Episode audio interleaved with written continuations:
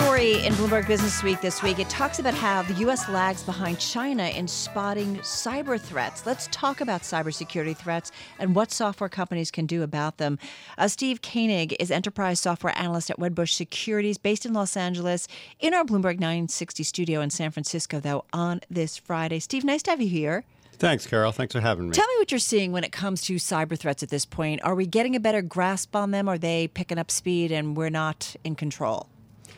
It's a race between the um, cyber criminals and the people that want to protect companies and individuals.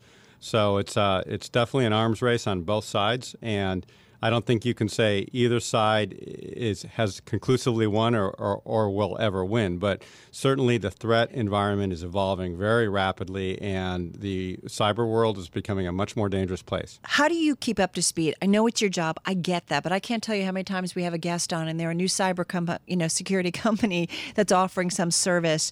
Uh, you follow obviously the publicly held companies, uh, big ones, uh, smaller ones. How do you keep track of who's really at the forefront? Forefront of keeping everybody secure in a cyber world? Yeah, fantastic question. It, it's it's a really interesting market because there are, as you say, there are a lot of point solution vendors out there, uh, smaller companies with new innovative approaches. These point solution vendors are very agile, and uh, they are often, mo- most often, I would say, the source of innovation. And the uh, the big security companies uh, and the and the big technology companies with security solutions, they face decline unless they can buy these point solution vendors. Uh, they do some organic development of their own, but keeping up with the point solution vendors uh, mm-hmm. that that's that's definitely a, a big part of the job. These folks are um, you know they are innovating and they're coming to market with lots of solutions. Uh, in order to get their solutions to market, though, the uh, customers need to often buy through distributors since they, they just don't have the bandwidth to deal with all of these individual point solutions. You know, it's funny. I just moderated a panel this week talking about kind of innovation and how do you monetize innovation. In other words, make sure you're focusing at your company, whatever it may be, on the right technology or right solutions, right, that improves your bottom and top lines. Uh, and in terms of cybersecurity, everybody's like, you know, you often have to get a consultant because you just don't know who's the right thing out there or what's the right company for you necessarily out there. Um, so, talk to me a little bit about some of the players that you're following and who you find to be kind of at the forefront. Sure. And and just as I, I want to get to that, but I want to step back to your comments about how can can enterprises keep up with mm-hmm. with security with the, the threat environment and how, how do they figure out what to buy?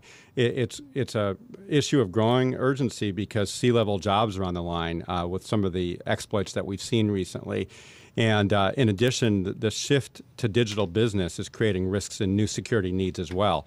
Um, and so, you know, there are a lot of different vendors in a lot of areas. Certainly, um, one way to think about the, the market and how to how to organize the vendor landscape in, in your mind is to think about the different attack vectors. Mm-hmm. And uh, the primary vectors are network, uh, and then endpoint, which is you know really the PCs um, and uh, computers used by the end users, and then you have email. Those are the three primary attack vectors. Right. And in fact, there you know I'd say there's no one company that is really good in all three attack vectors. And so um, you know you look at some of the majors would be like a Symantec in endpoint, uh, a Cisco in network in uh, in email, you've got really the emerging leader in that category is is Proofpoint, which is a kind of a mid cap company that's becoming the emerging leader in that attack vector.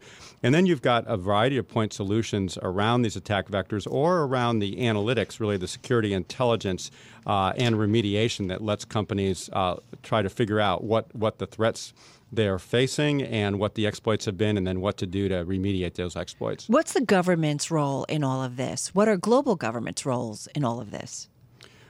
We're seeing, or should more, it be, or yeah, not be? Yeah, we we are seeing uh, national security starting to drive a lot more government mandates.